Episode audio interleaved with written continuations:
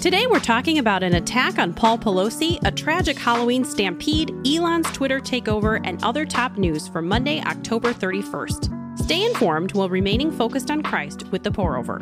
Here's the quote of the day Trusting God means looking beyond what we can see to what God sees. Charles Stanley.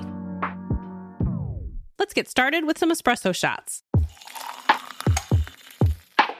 A man broke into the San Francisco home of Speaker Nancy Pelosi and violently assaulted her husband Paul with a hammer early Friday morning. A 911 operator is being praised for dispatching a high priority wellness check after receiving a cryptic call from the residents. When police arrived, 82 year old Paul Pelosi was struggling over a hammer with his assailant, who was reportedly shouting, Where's Nancy? Speaker Nancy Pelosi, who is second in line to the presidency, was in Washington, D.C. with her security detail, but returned home as Paul underwent surgery for a fractured skull. He is expected to make a full recovery. Prominent members of both parties condemned the assault and, more generally, the rise in threats of political violence. The suspect has been charged with multiple felonies, including attempted homicide.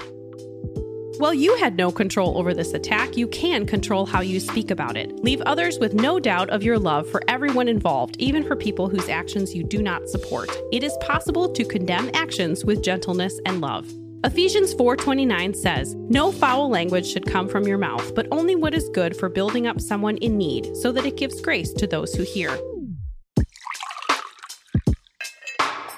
A Halloween everyone would love to forget. At least 153 people died and over 100 more were injured when a massive Halloween gathering near the Itaewon neighborhood, a popular street of nightclubs in Seoul, South Korea, turned deadly on Saturday night. The costumed partygoers, who were mostly in their 20s and 30s, funneled into alleys when a surge began. People were so tightly packed that when some began to fall, the entire crowd collapsed and slid down the sloped side street, creating a crushing pile of people.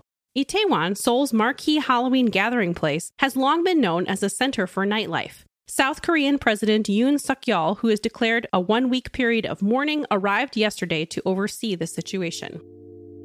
When tragedy occurs, the first and most important thing we can do is pray for God to move powerfully in the midst of the pain. Pray that pastors in the area will be able to minister with boldness to those affected.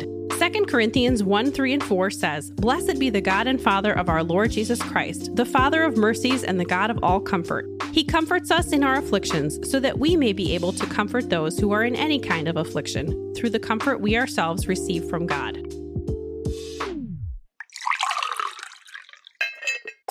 Elon Musk officially took control of Twitter late Thursday night, tweeting, quote, "The bird is freed" by way of announcement. Musk wants Twitter to become the everything bagel of apps, one that merges social media, messaging, payments, and other features similar to China's super app WeChat. He immediately fired the CEO, CFO, and other leaders and reportedly brought in Tesla engineers to review Twitter's code. He's also promised to reduce content moderation and reinstate banned accounts, including former President Trump's, sparking a national debate. Generally, liberals say less moderation will allow hate speech and dangerous misinformation to spread, harming democracy, while conservatives say the best thing for democracy is free speech and that current content moderation practices unfairly target conservative viewpoints. Elon promised no changes will be made until a quote content moderation council with widely diverse viewpoints is formed.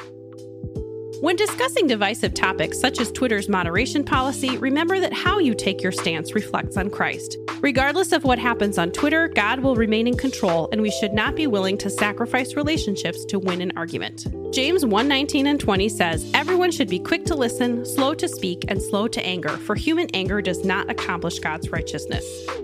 This podcast is brought to you by Chosen People Ministries. For 128 years, Chosen People Ministries has brought the love and the gospel of Christ to one group, Jewish people. They may also have planted multiple congregations in some places you may have heard of recently in the pour over Mariupol, Lviv, and other cities in war torn Ukraine.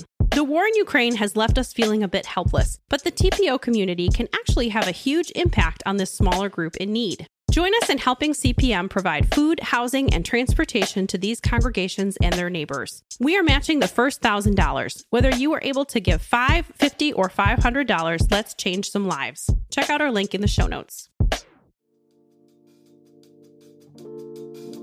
In other brews, we've got a rapid round of updates. The rumors were true. Superstar quarterback Tom Brady and Brazilian supermodel Gisele Bündchen announced their divorce Friday after 13 years of marriage. Asking for privacy and respect, the couple, who have two children together, said they came to the decision, quote, amicably and with gratitude for, quote, the time we spent together.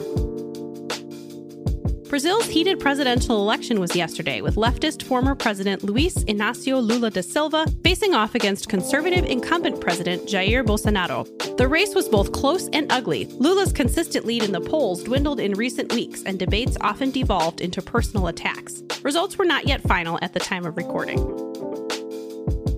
Russia is suspending the deal that allowed Ukrainian vessels to carry grain through the Black Sea corridor, brokered by the United Nations and Turkey in July to bring down global grain prices. Moscow claims it's due to Ukrainian drone attacks on Russian ships, but Ukraine calls it a quote, false pretext to block the corridor.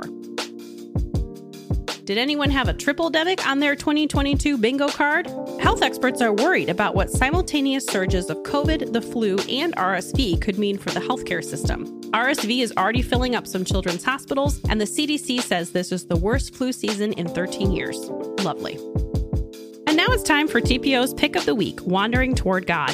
Is it wrong to doubt? Many assume that doubt is faith's opposite and that wandering among the hard questions of faith will lead us further and further away from God. Professor and philosopher Travis Dickinson disagrees. Instead, he says our doubts and hard questions about the faith are actually an important way we can express our commitment and love to God.